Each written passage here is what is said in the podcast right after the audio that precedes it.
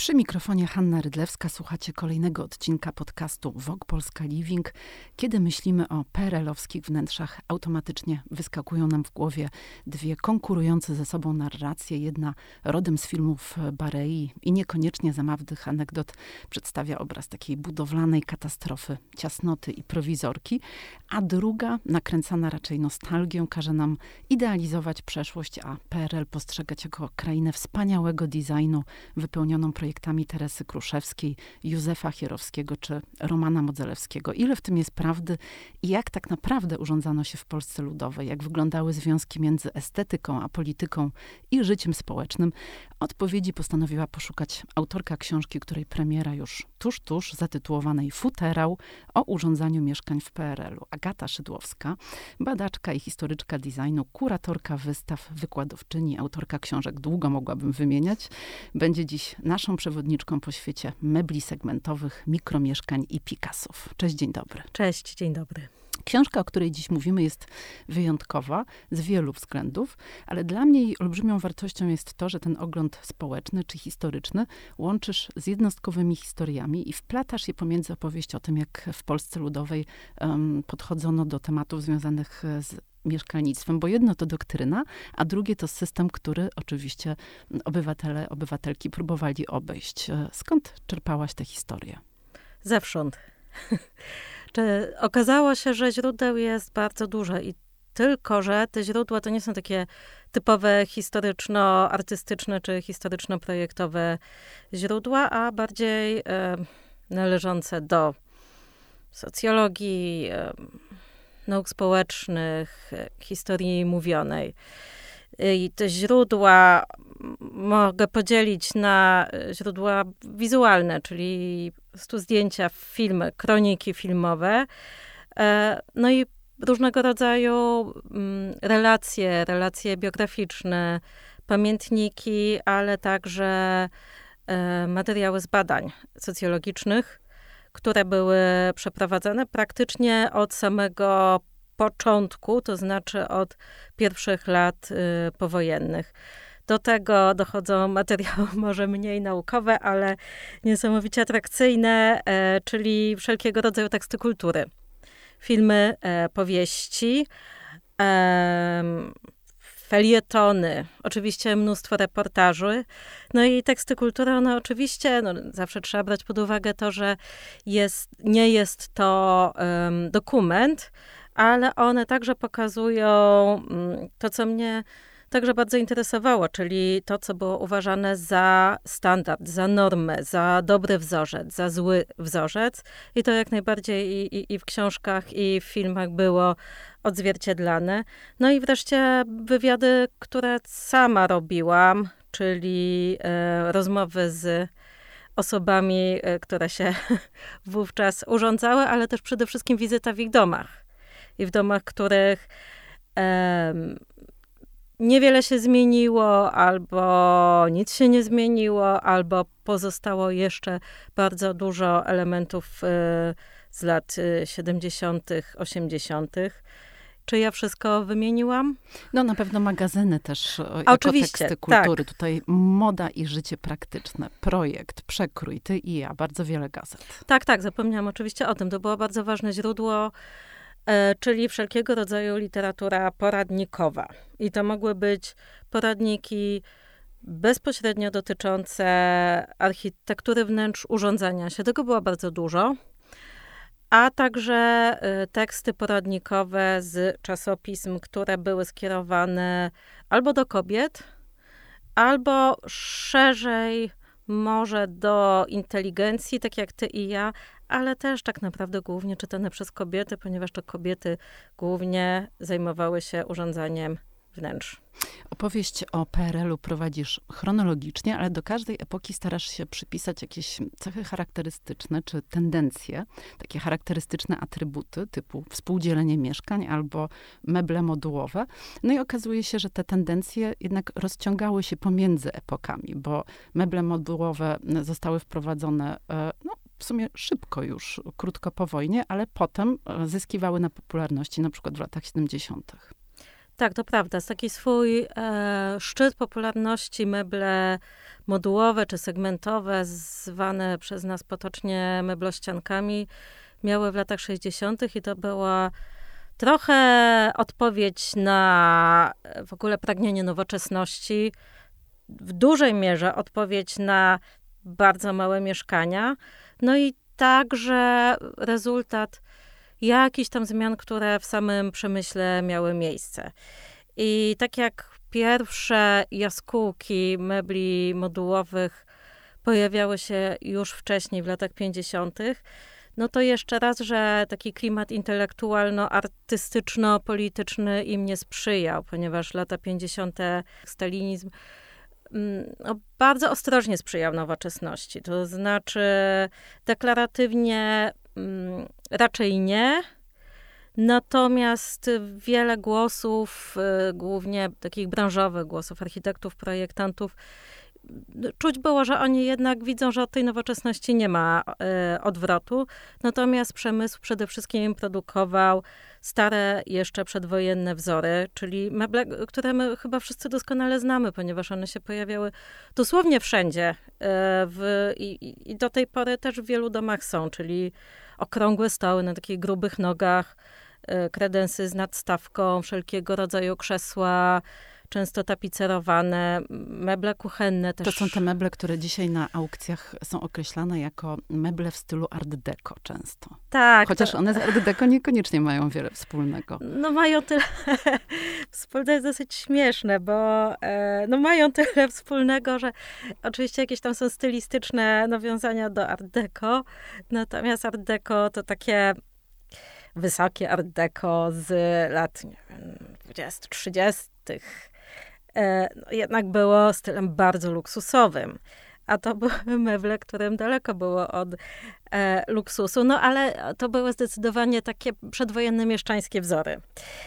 E, no i więc... te wielkie meble były wciskane do niewielkich e, metraży, ponieważ to był oczywiście podstawowy powojenny problem, brak mieszkań i to, że do jednego pokoju zakwaterowywano całą rodzinę. No i ta rodzina się gnieździła w tym pokoju razem z tymi szafami gdańskimi i artdekowskimi, pseudo-artdekowskimi stołami. E, tak, i to był problem, który spędzał sen z powiek e, i architektom, i architektkom, projektantom, projektantkom i całym rzeszom różnego rodzaju ekspertek i ekspertów, że tak, no z jednej strony jak tych y, wszystkich ludzi pomieścić w tych małych mieszkaniach, a mieszkania siłą rzeczy były małe, bo zaraz po wojnie oczywiście był bardzo duży głód mieszkaniowy, ponieważ bardzo, bardzo dużo. No to, to jest oczywiście rzecz oczywista, ale warto cały czas o niej pamiętać, że bardzo dużo tych zasobów mieszkaniowych po prostu e, zostało wyburzonych. No i później także tego nie nadrabiono tak szybko, ponieważ trzeba było jednak wybudować jak najwięcej mieszkań, kosztem metrażu, to znaczy im więcej osób się udało, mówiąc kolokwialnie, upchnąć w jednym metrażu, tym lepiej. Więc z punktu widzenia takiej e ekonomii, no to jednak opłacało się po prostu oddać du dużo małych i upchnąć tam wielodzietne rodziny z jamnikiem, babcią i meblościanką, niż e, budować duże mieszkania. Zresztą ty kapitalnie opisujesz relacje międzyludzkie, które e, tworzyły się na bazie tej polityki mieszkaniowej, no bo w końcu w jednym mieszkaniu lądowali ludzie e, sobie zupełnie obcy, często z różnych klas społecznych, z innym kapitałem kulturowym, jak piszesz. No i efekty bywały czasem śmieszne, czasem straszne. Tak, to co było dla mnie zaskoczeniem, to to, że one nie zawsze były straszne, bo jednak mm, ta trwające zaskakująco długo po wojnie mm, takie warunki współzamieszkiwania z obcymi osobami, e, i to takiego współzamieszkiwania, mm, które było narzucone. To znaczy, to, to nie było coś w rodzaju takiego współlokatorstwa, tak jak dzisiaj jeszcze to się zdarza, tylko po prostu no, państwo, urząd dokwaterowywał kogoś tam i w związku z tym ludzie nie za bardzo mieli wybór, e, z kim mieszkają. No, to w kulturze było zawsze przedstawione jako koszmar. E, natomiast okazuje się, że tak, po pierwsze to nie zawsze było aż tak uciążliwe, bo czasami ludzie się dogadywali bez większych problemów. Po drugie, to nie musiało wcale dotyczyć tylko osób najbiedniejszych i, i jednak po, y, zaraz po wojnie takie współzamieszkiwanie było dość powszechne i dotyczyło praktycznie wszystkich.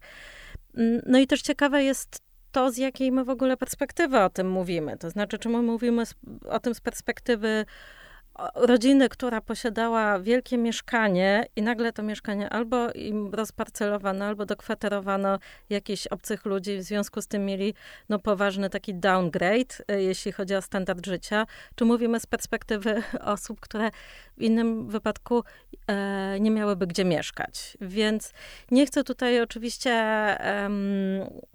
wpisywać się w e, wówczas bardzo powszechną narrację, zwłaszcza w czasach stalinowskich, że to jest wyrównywanie różnic społecznych, no ale było w tym jednak bardzo dużo pragmatyzmu. No a wracając do meblościanki, która miała być odpowiedzią na um, ten głód przestrzeni. E, ona pojawia się w latach 50., tak jak powiedziałaś, w latach 60. E, za sprawą państwa Kowalskich przeżywa swój renesans. Tak. Y, meble modułowe zaczęły się pojawiać w latach 50. I na początku lat 60. ta tak zwana meblościanka Kowalskich e, zdecydowanie zawładnęła i wyobraźnią, i e, aspiracjami, i marzeniami, ale także wcześniej czy później mieszkaniami Polaków. Czy to był dobry projekt, ten pierwszy? Nie myślę o tych modyfikacjach już z lat 70. Ja myślę, że jak najbardziej był dobry i myślę też, że on był wbrew pozorom taki bardzo współczesny, to znaczy taki dzisiejszy w myśleniu, bo um, ideą państwa Kowalskich było coś, co my dzisiaj nazywamy kustomizacją, czyli danie możliwości indywidualnego modyfikowania i konfigurowania tego mebla. I oni bardzo sprytnie wymyślili, że po prostu każdy ma trochę inne potrzeby i każdy ma trochę inne też warunki mieszkaniowe. W związku z tym będzie mógł sobie dobierać te moduły w zależności od tego, e, co mu jest potrzebne. Jeden będzie potrzebował biureczko, drugi będzie potrzebował dwa biureczka, ktoś inny nie będzie potrzebował w ogóle biureczka, ale za to będzie potrzebował tapczanik. E, no i więc to, to był projekt. I też jak formalnie prosty, czysty, nowoczesny, wszystko tam było ok z tym projektem. Natomiast e, oczywiście realizacja była trochę inna, ponieważ e, kustomizacja bardzo szybko zniknęła. Fabryką było wygodniej skręcać cały mebel na miejsce i po prostu sprzedawać już taki gotowy moduł. A obywatel się cieszył, jak po prostu dostał mebel, więc brał co było, bez względu na to, w jakim wariancie ta meblościanka była. Tak, oczywiście. I też te materiały nie były do końca takie, jak sobie Kowalscy wymarzyli, ale meblościanka była bardzo pożądana i modna. Y, ta meblościanka Kowalskich, więc obywatel bardzo się y, na nią cieszył. Ale też, co jest ważne, to nie była przecież jedyna meblościanka, która się pojawiała y, w PRL-owskich mieszkaniach, no bo tych mebli segmentowych z czasem się pojawiło całkiem sporo i Wyszków, fabryka w Wyszkowie specjalizowała się w produkcji tych mebli, więc ich było w różnych wariantach całkiem dużo. Natomiast do popkultury i do takiej w ogóle świadomości społecznej przeszła ta meblościanka Kowalskich. I zastanawiałam się ostatnio dlaczego. I, myślę też, że trochę po, po części trochę przez nazwisko projektantów, że z tego się zrobiło takie, zrobił się taki slogan, że meblościanka Kowalskich, czyli też meblościanka tego przeciętnego Polaka. No ale też sama pisze, że to jest meblościanka, która trafiła do elementarza falskiego. Ona była rzeczywiście reprodukowana w wielu książkach, pojawiała się w filmach, więc no, stała się taką ikoną designu. Tak, ona się stała bardzo szybko taką ikoną designu i takim wręcz, e, dzisiaj byśmy powiedzieli, że takim e, memicznym e, elementem, czyli takim elementem, wokół którego mnóstwo anegdot powstawało, łącznie z już strasznie nudną anegdotą o człowieku, który tam pomylił mieszkania i się nie zorientował, bo u sąsiadów była identyczna meblościanka Kowalskich. No meblościanka też grała w filmach, y, w słynnej scenie meblowej y, w filmie Małżeństwa z rozsądku też grała meblościanka Kowalskiej, więc ona bardzo, bardzo szybko stała się taką królową e, meblościanek. I myślę, że słusznie, bo to był naprawdę fantastyczny mebel. Mm, no i do dzisiaj e, od, jako jeden z niewielu tych masowo produkowanych mebli pojawia się w kolekcjach muzealnych, pojawia się na wystawach designu, no bo ogólnie to raczej kolekcje i wystawy designu bardziej e, interesują się wysokiej jakości artystycznej, nie koniecznie bardzo powszechnymi meblami. Natomiast meblościanka jako jeden z tych niewielu mainstreamowych mebli się e, pojawia jako przykład po prostu dobrego projektowania. Ale to też jest fajny papierek lakmusowy, ta meblościanka tego, jak zmieniały się gusta w PRL-u, bo mówimy o tej pierwszej meblościance z lat 60., no ale potem w latach 70. ona ulega modyfikacji i w e, gierkowskiej erze e, wzmożonej konsumpcji nagle ona dostaje jakichś ornamentów. E, e, oczywiście centralnym punktem w tej meblościance staje się telewizor, który pełni taką funkcję statutową, można powiedzieć, pokazującą, że, e, że w danym mieszkaniu dobrze się wiedzie, no bo jak kogoś stać na telewizor, to, to znaczy, że jest zamożny.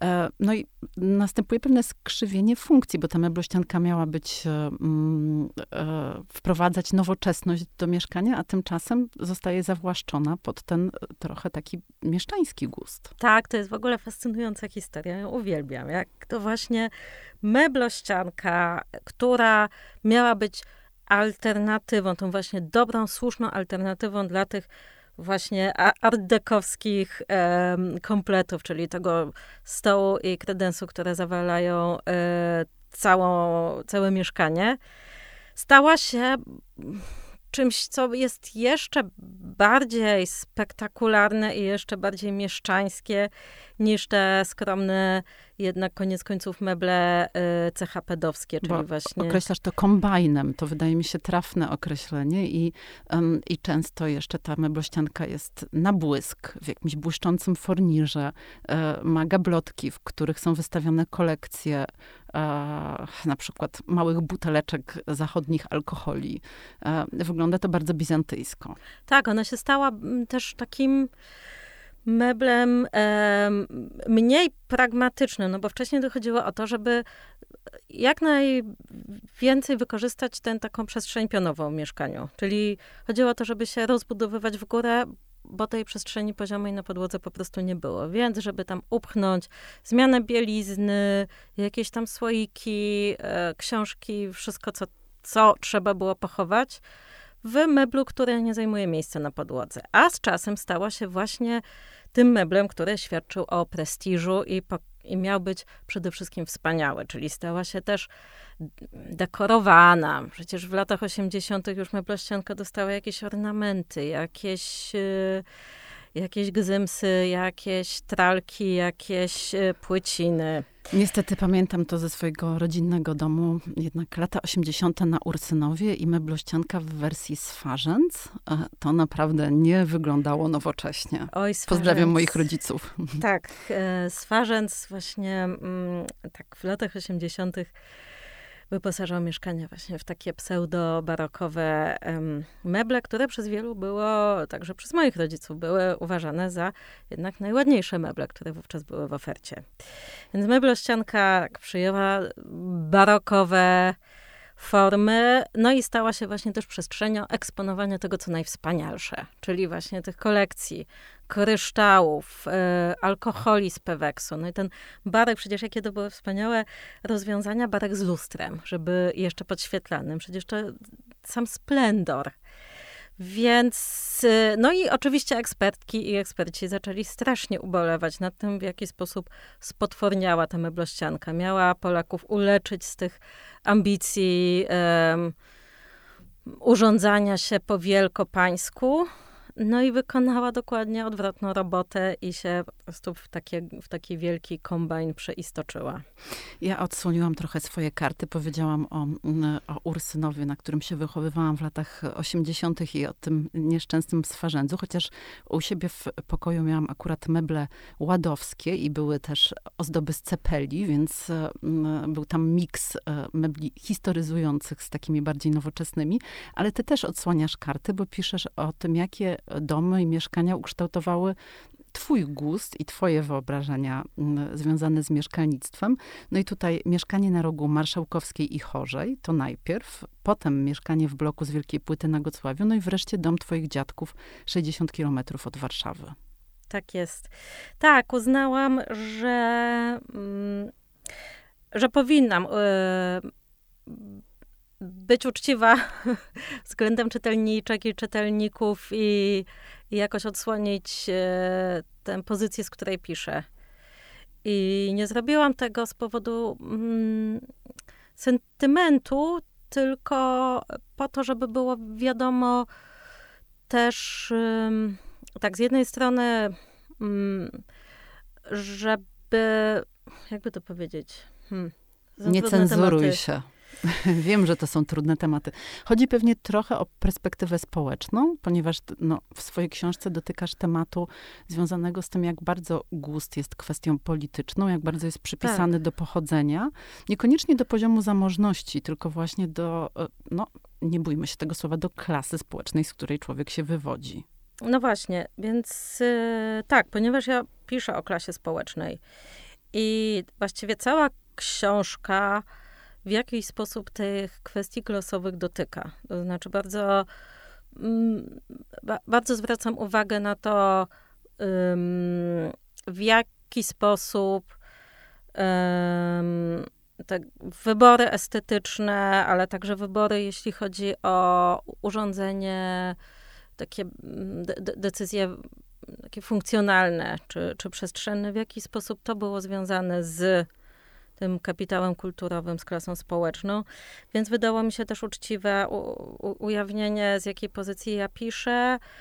I tak, no, żeby z jednej strony było to dość jasne, że no nie, no nie, nie piszę z perspektywy mm, środowiska robotniczego, to na pewno, ale też nie piszę z perspektywy tej właśnie bardzo inteligencko-ładowskiej, tylko raczej z perspektywy osoby wychowanej w raczej skromnej, inteligenckiej rodzinie. I więc tak, no myślę, że tak, to, to się gdzieś tam się oczywiście skleja z jakimiś ogólnie moimi przemyśleniami, czy w ogóle taką dyskusją szerzej na temat y, usytuowania, na temat tego, że to ma znaczenie, z jakiej perspektywy my piszemy i z jakiej perspektywy my mówimy. To nie jest neutralne i ja też jako autorka i jako badaczka, która przerobiła lekcję feminizmu, zresztą to też chyba widać w, e, w książce, że ta perspektywa feministyczna, ona jest tam obecna. Też wiem, że to, to nie jest tak, że ten, ta osoba autorska jest transparentna, gdzieś tam patrzy z góry, jest obiektywna, tylko po prostu zawsze jest usytuowana. W związku z tym, e, oczywiście, ja też e, piszę z perspektywy jakiejś, no i więc tak. Ale więc... też rzucasz nowe światło na pewne narracje, bo wiadomo, że magazyn Ty i ja chociażby e, jest bardzo mitologizowany dziś. Rzeczywiście to, to była wspaniała gazeta i rubryka wnętrzarska w tym magazynie do dzisiaj pozostaje punktem odniesienia.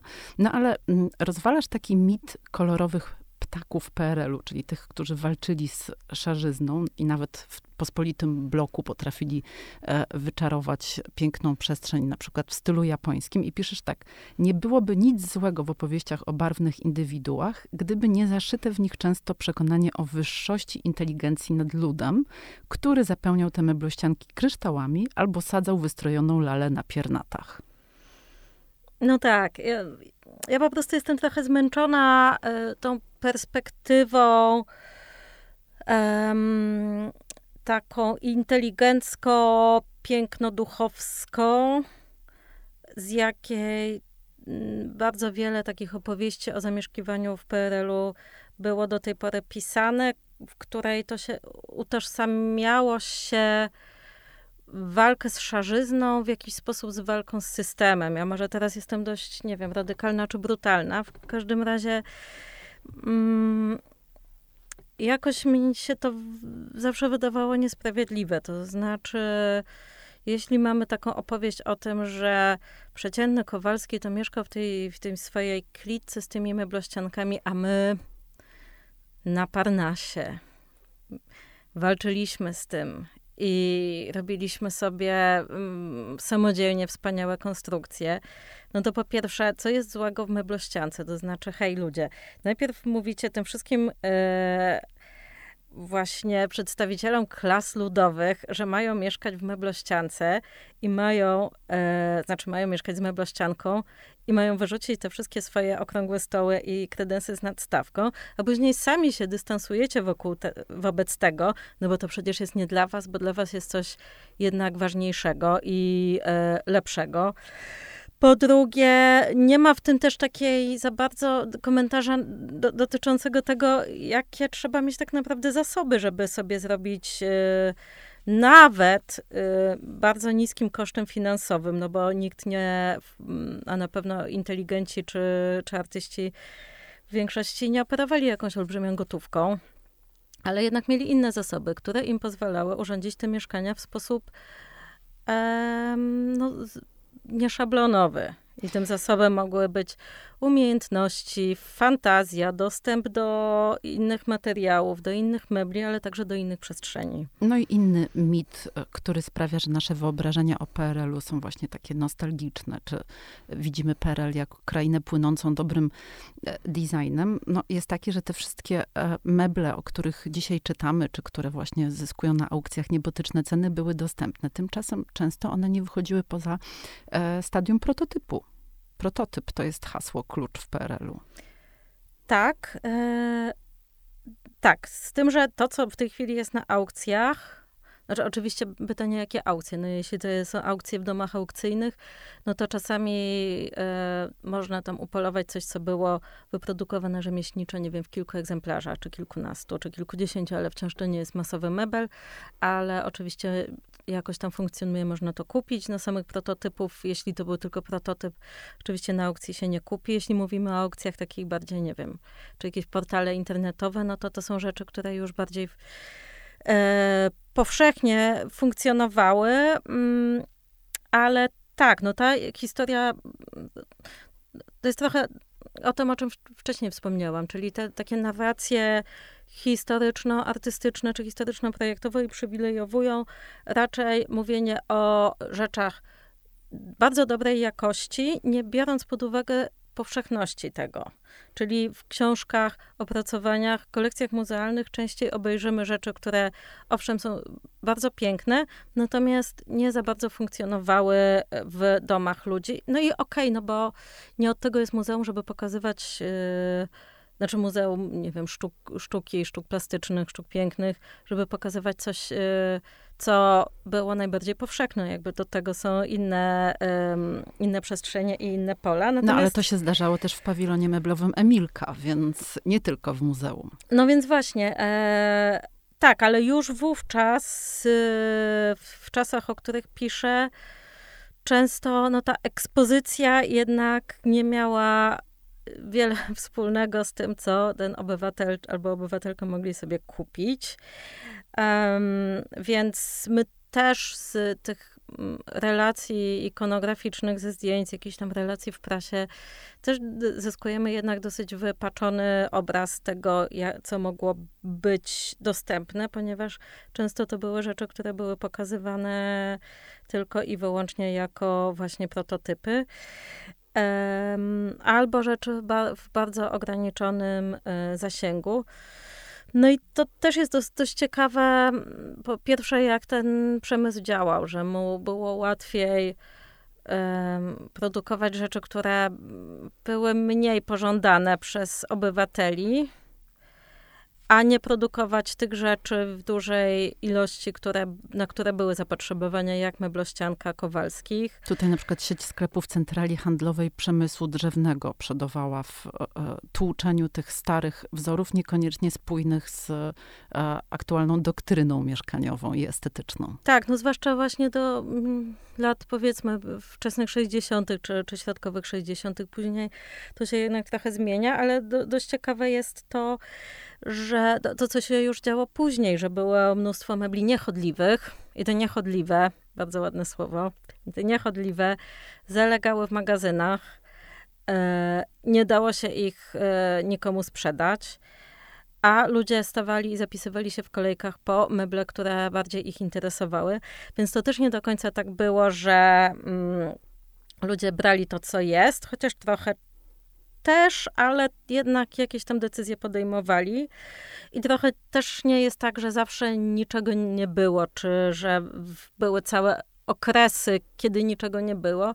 Były rzeczy, ale niekoniecznie to, co ludzie chcieli sobie wstawiać do domu. W związku z tym e, no był, był taki rozdźwięk między zapotrzebowaniami, a tym, co przemysł i w konsekwencji handel oferował. Powiedziałam, że będziesz przewodniczką po świecie Picassów. To co to te Picassy były? O Picasso, to jest bardzo ciekawe, bo współcześnie um, mam wrażenie, że słowo Picasso raczej ma takie pozytywne znaczenie, że e, ludzie chętnie kolekcjonują Picassy albo, nie wiem, sprzedają właśnie w internecie różne rzeczy pod hasłem Picasso.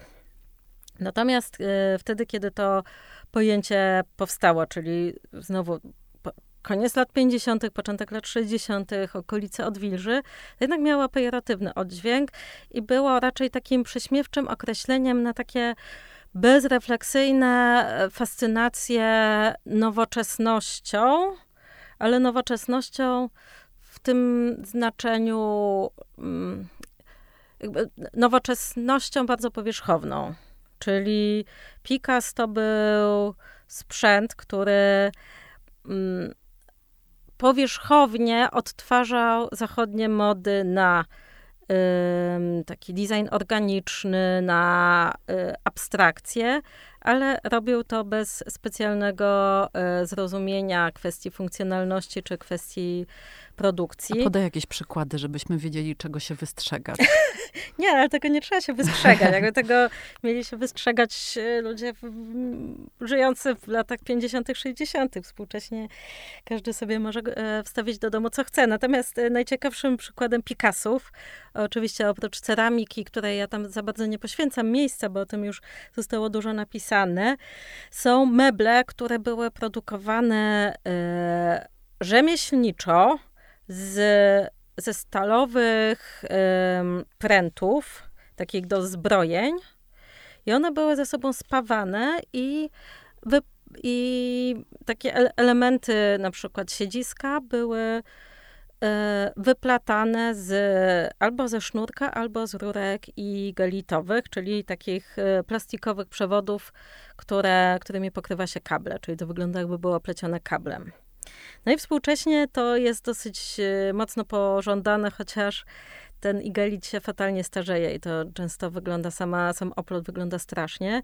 Natomiast to właśnie jest takim, jedną z takich e, klisz wizualnych dotyczących tego odwilżowego designu nowoczesnego. Natomiast wówczas to było strasznie krytykowane jako coś e, nieracjonalnego, właśnie powierzchownie nowoczesnego, niewygodnego i zupełnie bezsensownego, ponieważ taki fotel, no, można było w niego wpaść, ale już podnieść się z niego za bardzo nie można było. Te rurki się wpijały w ciało. No było to wszystko uważane za absurdalne i niewygodne. No i też to, co Krzysztof y, Teodor Teplic w takim E, eseju bardzo zjadliwym, który się rozprawiał z modą na Picasy, zauważa, że Picasso unika takich węzłowych problemów e, życia codziennego człowieka, czyli unika kwestii mm, kuchni, kwestii jedzenia, kwestii spania, czyli Picasy to były przede wszystkim mało zobowiązujące sprzęty, które jednak nie zapewniały podstawowych wygód i, pod, nie, nie spełniały podstawowych e, potrzeb, nie odpowiadały na podstawowe potrzeby. Więc Pikasy były strasznie krytykowane, że to jest właśnie takie zapatrzenie się w to nowinkarstwo i osoba, no i właśnie inteligenci tych Pikasów raczej nie kupowali. To Za było. to inteligenci lubili inne niewygodne meble, to już później. Myślę sobie o zestawie Contiki i o tym, że IKEA weszła do Polski tylnymi drzwiami, um, no bo Polska po prostu produkowała dla IKEA meble i na polski rynek trafiały odrzuty, czyli rzekomo jakieś nieudane modele. No i te, ten zestaw Contiki był takim inteligenckim marzeniem właśnie. Uh, powiedzmy już uh, w latach 80. na Ursynowie ten zestaw był mocno reprezentowany. Niestety nie u moich rodziców, ale był. Tak, to prawda, że e, Ursynów podobno był takim e, Zagłębiem. zagłębiem kontików. Nie wiem, czy można tak odmieniać. E, tak, to jest dosyć fajnie, że to w ogóle połączyłaś, te Picasy z kontikami, bo zarzuty były podobne, czyli, że jak już się usiądzie, to się nie wstanie. E, I też, że są zupełnie nie, nieracjonalne, niepraktyczne. Zawalają przestrzeń. Zawalają przestrzeń. Aczkolwiek, jeśli chodzi o kontiki i ich popularność w latach od lat 70. i taki pik w latach 80., z tego, co ja widziałam, to jedynie taki um, ideowy modernista, czyli Krzysztof Meissner, y, projektant między innymi skutera OSA, już wówczas y, no, projektant nie młody, no, z takiego pokolenia starszego. On jako jedyny y, zdecydowanie się opowiadał przeciwko kontikom, że to jest właśnie nieracjonalne, niewygodne, zajmuje miejsce i sprzyja nieróbstwu. Czyli jak człowiek tak usiądzie w tym fotelu, bo to były takie fotele, które miały konstrukcję leżaka. Czyli można sobie wyobrazić, jeśli ktoś nie zna fotelu Contiki, no, że to jest takie doświadczenie użytkownika podobne do doświadczenia kogoś, kto leży na leżaku. Czyli, czyli leżysz i wpadasz w marazm życiowy. Wpadasz w marazm, no nic nie możesz robić, po prostu tylko to, to ciało wypoczywa, nic nie robisz. Więc to sprzyja po prostu no, próżności, nieróbstwu. Natomiast cała reszta... No i to jest pytanie, czy rzeczywiście wnętrze aż tak kształtuje człowieka i jego życie, bo o tym też jest twoja książka, o tym, czy ta idea... Mm, mieszkania jako e, materii, która może zmienić, wpłynąć na sposób życia i myślenia ludzi, jest przestrzelona, czy nie. Wydaje się, że wnioski wypadają jednak dla ideowców modernizmu nieciekawie. To znaczy, człowiek jednak woli sam kształtować przestrzeń pod siebie. Nie jest tak plastyczny, jak chcieliby ojcowie modernizmu. Mhm. Tak, to była bardzo modernistyczna idea i przekonanie nie tylko polskie. Myślę, że to ogólno, ogólnoeuropejskie na pewno, że produkt otoczenie, architektura, miasto kształtuje człowieka, zarówno jednostkę, jak i społeczeństwo. No i tutaj na przykład domy kolektywne jako takie narzędzie, które miały wpłynąć na życie społeczne, czyli zupełnie nowy sposób myślenia o podziale przestrzeni i obowiązków, co oczywiście miało też fajne podwaliny, no bo na przykład miało mm, sprzyjać emancypacji kobiety, która w końcu jest uwolniona z e, mm, kieratu kuchennego, ale czy to wyszło? Domy kolektywne aktywne, które zaczęły się pojawiać najpierw w Skandynawii, w Danii i Szwecji, one miały faktycznie taki, takie założenie mm, emancypacyjne. Były skierowane przede wszystkim do e, kobiet z klas średnich, i chodziło o to, żeby je zaktywizować zawodowo, czyli żeby one, żeby je odciążyć od tych codziennych prac domowych i umożliwić y, pracę poza domem. I w jaki sposób, trudno powiedzieć, czy to wyszło, bo tego dużo nie wybudowano, bo woli politycznej zabrakło w którymś momencie. Więc, e, więc powstał chyba tylko jeden, przynajmniej w Szwecji, jeden taki dom kolektywny, który mm, miał te wszystkie elementy, które były potrzebne, czyli restaurację, stołówkę, Natomiast no, ale w, Pol- w Polsce mieliśmy hotele robotnicze, również dla, dla kobiet. No, w Polsce mieliśmy hotele robotnicze i w Polsce też mieliśmy e, mieszkania najmniejsze, czy, czy w ogóle takie mieszkania m, mm, dla osób, e, dla singli, singielek, dla rodzin bezdzietnych, w których też wyobrażano sobie, że odciąży się tam wtedy nie do końca już chodziło o odciążenie kobiet od prac domowych, tylko bardziej jakąś taką optym, optymalizację tego. To znaczy, bez sensu budować kuchnię w każdym domu, skoro to nie są rodziny, tylko osoby bezdzietne.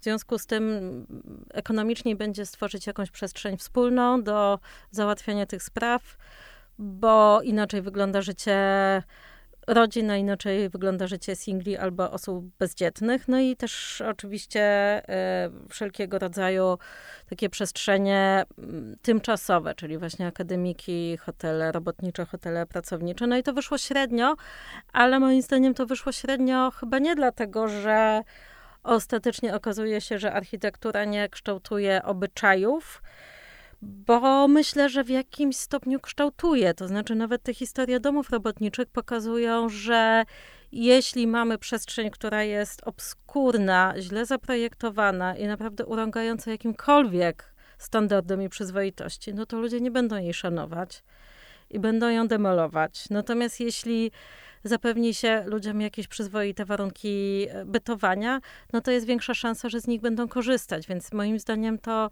realizacja tego była kiepska i też myślę, że e, mówiąc współczesnym językiem, targetowanie było dosyć słabe. To znaczy, e, koniec końców w tych mieszkaniach najmniejszych i tak kwaterowane rodziny. W związku z tym ludzie tam stawali na głowie, żeby jakoś ogarnąć to życie rodzinne w, w tych małych klitkach.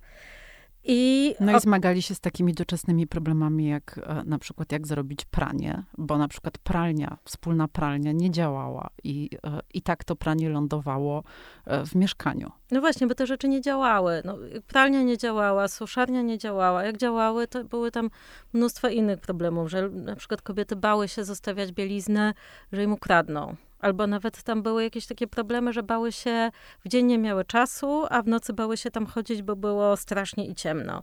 Było mnóstwo jakichś takich pozornie błahych problemów, które ostatecznie powodowały, że z tych idei nic nie wychodziło, bo one były po prostu bardzo słabo realizowane. Natomiast czy gdyby no i też okazywało się na podstawie badań, które były przeprowadzone w tych mieszkaniach najmniejszych, że jedyne osoby, które faktycznie nie żywią się w domu, tylko żywią się poza domem, no to są faktycznie osoby, które mieszkają same. To znaczy jednak rodziny z dziećmi gotują w domach. E, podobnie z praniem. Jak jest dziecko, tego prania się robi strasznie dużo, więc kobiety i tak to robiły w domach. Więc myślę, że tutaj przede wszystkim był problem z realizacją, ale to jest oczywiście taka moja spekulacja, ponieważ no nie wiem, czy jakby to zadziałało, gdyby było dobrze i przyzwoicie przeprowadzone. No bo to jest właśnie ten, ten moment, kiedy idea spotyka się z rzeczywistością, to w wielu rozdziałach twojej książki się pojawia. Dotyczy to też na przykład m, tak zwanej e, sztuki ludowej, czy motywów ludowych. To znaczy okazuje się, że wyobrażenie inteligentów o tym, e, czego chce e, ludność wiejska, mocno rozmija się z jej realnymi potrzebami i, e, i marzeniami. To znaczy te rzeczy, które trafiały do miast jako wytwory sztuki ludowej, wcale mieszkańcom wsi się nie podobały. Czyli cepelia była dla mieszczuchów. Tak, tak. O tym pisze e, także bardzo obszernie Ewa Klekot w książce Kłopoty z kulturą, nie, Kłopoty ze sztuką ludową.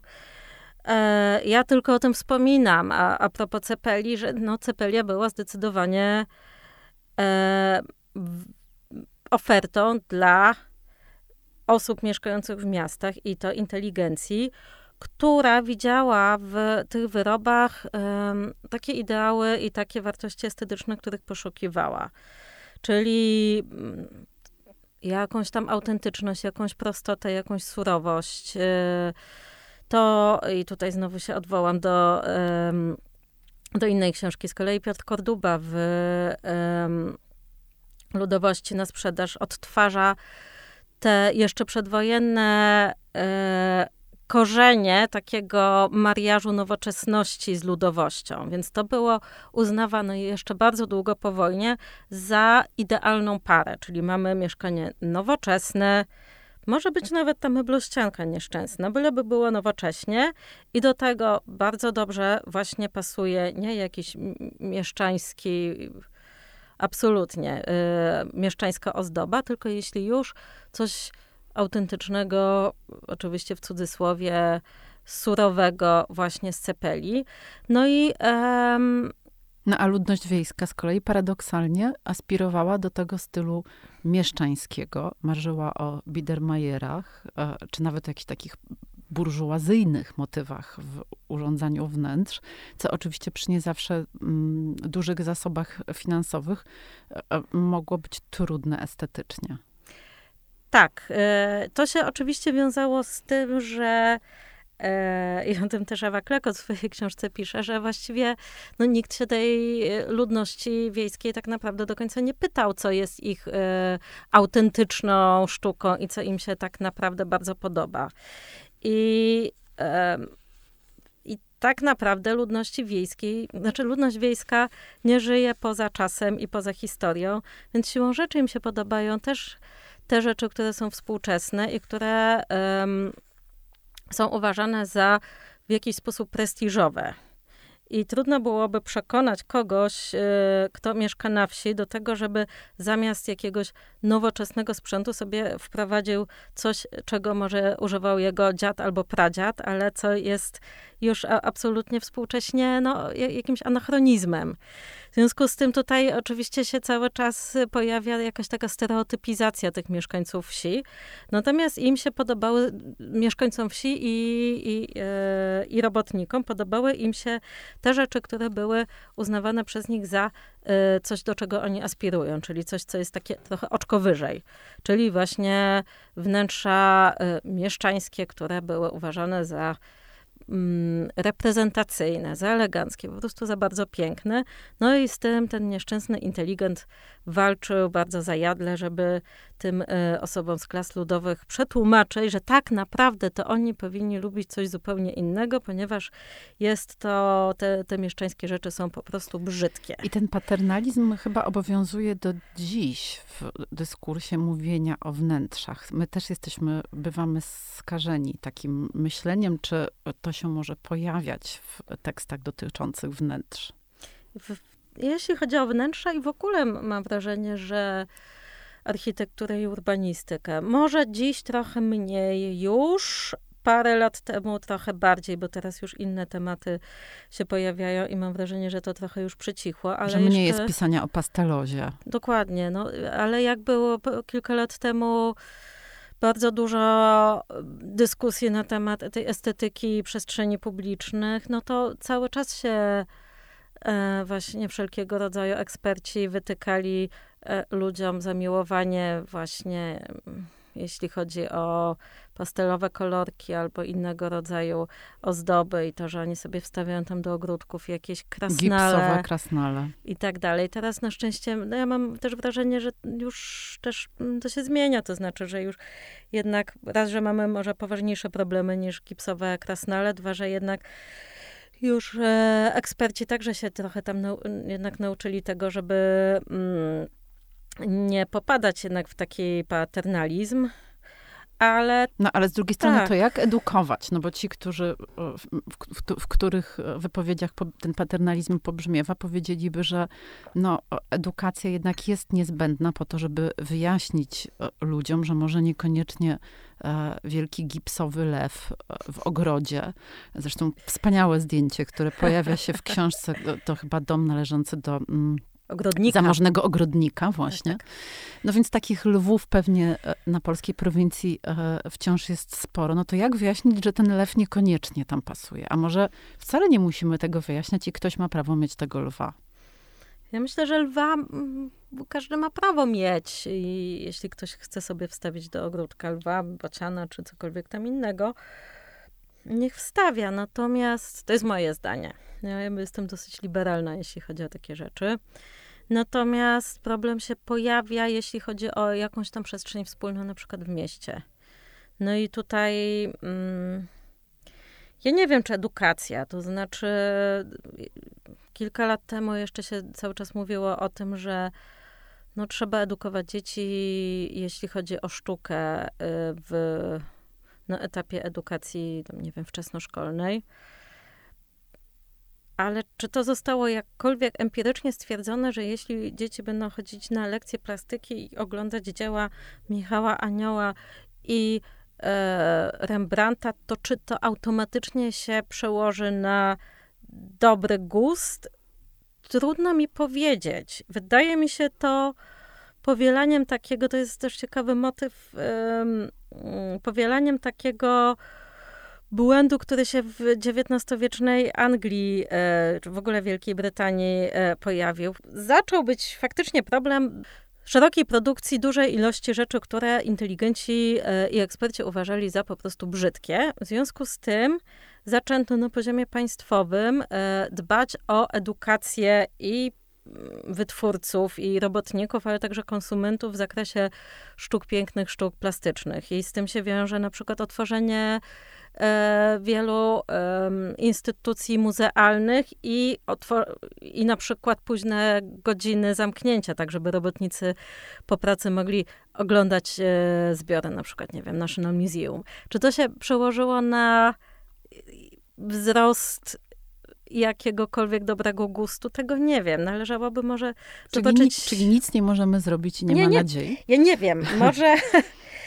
ja jestem jednak zwolenniczką rozwiązań systemowych, czyli wprowadzanie jakichś na przykład kontroli w mieście, jeśli chodzi o to, jak wyglądają bloki y, na jakimś tam osiedlu, czyli po prostu jakieś prawne y, rozwiązania na zasadzie które ograniczą fantazję deweloperów. Które ograniczą też fantazję i deweloperów, ale też wspólnot. Także po prostu spójne niegdyś osiedle podobnych bloków w tej chwili wygląda jak y, by te bloki były budowane od sasa do lasa, każdy zupełnie zgodnie z zupełnie inną myślą. E, ale też pewnie trzeba byłoby się przyjrzeć, jak to robią w krajach, w których jednak ten gust może uważamy za lepszy, czyli zresztą, nie wiem, w Skandynawii. To zresztą widać um, w takim przejściu, które następuje, jeśli z warszawskiego Ursynowa wjedzie się w rejon warszawskich Kabat. To nagle e, właśnie z epoki lat 80. i projektu Marka Budzyńskiego nagle trafia się w taki gruby postmodernizm.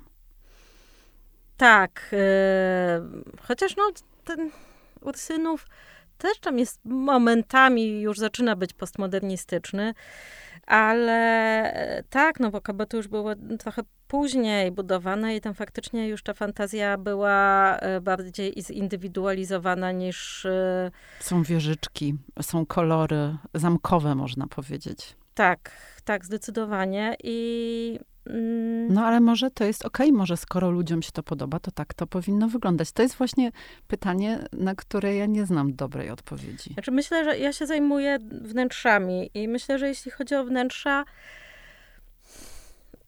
no wolność. Wolność Tomku?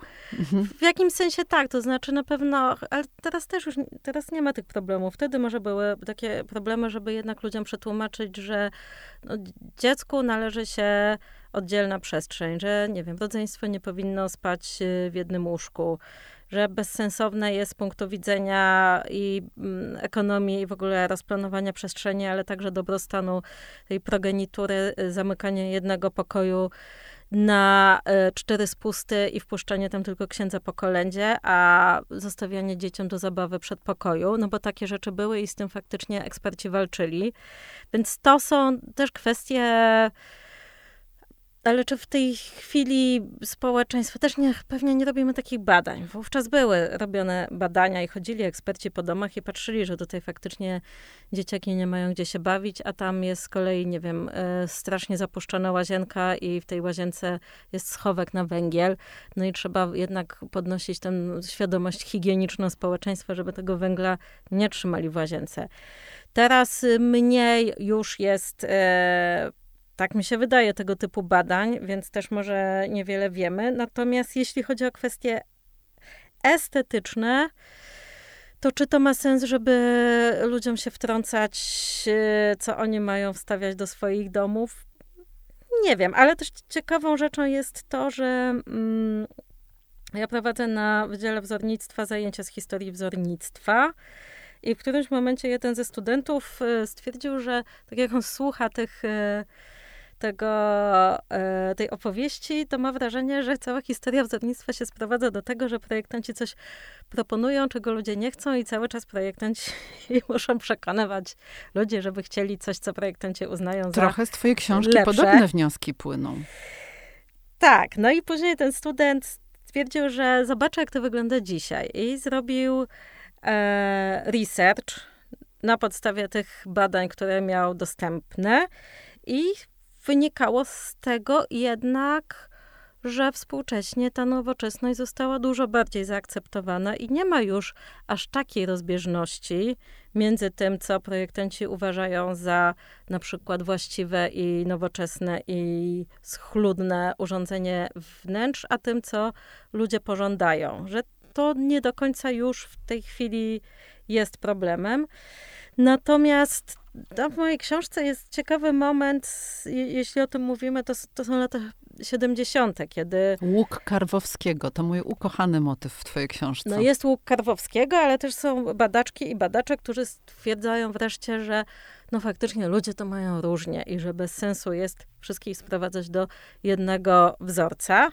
Więc zaczęli badać, jak ludzie mają i projektować z myślą o tych różnych potrzebach. Oczywiście to się wszystko skończyło tylko na badaniach i jakichś propozycjach, bez szerszych wdrożeń, bo przyszedł kryzys. Natomiast może miałoby sens, jeśli chcemy dalej iść w tę edukację, ale jednocześnie nie, no, nie popełniać tego błędu takiego paternalizmu, myśleć w ten sposób, to znaczy i badać, czego ludzie potrzebują, ale też im coś proponować, co będzie dla nich dobre i wygodne, a nie wszystko um, zostawiać jakiejś wolnej Amerykance. Może to jest rozwiązanie. A czym jest łuk Karwowskiego? Tego już nie powiemy, po to, żeby zachęcić e, nasze słuchaczki, naszych słuchaczy do tego, żeby sięgnąć po książkę Futerał o urządzaniu mieszkań w PRL-u. Książkę, która e, cienka nie jest, ale to dobrze, bo jest bardzo dobra i e, ciężko się od niej oderwać. Bardzo ci dziękuję, Agato, za wizytę i za opowieść o PRL-owskich mieszkaniach. Dziękuję bardzo. A was odsyłam do tej książki i słyszymy się w kolejnym podcaście Wok Polska Living.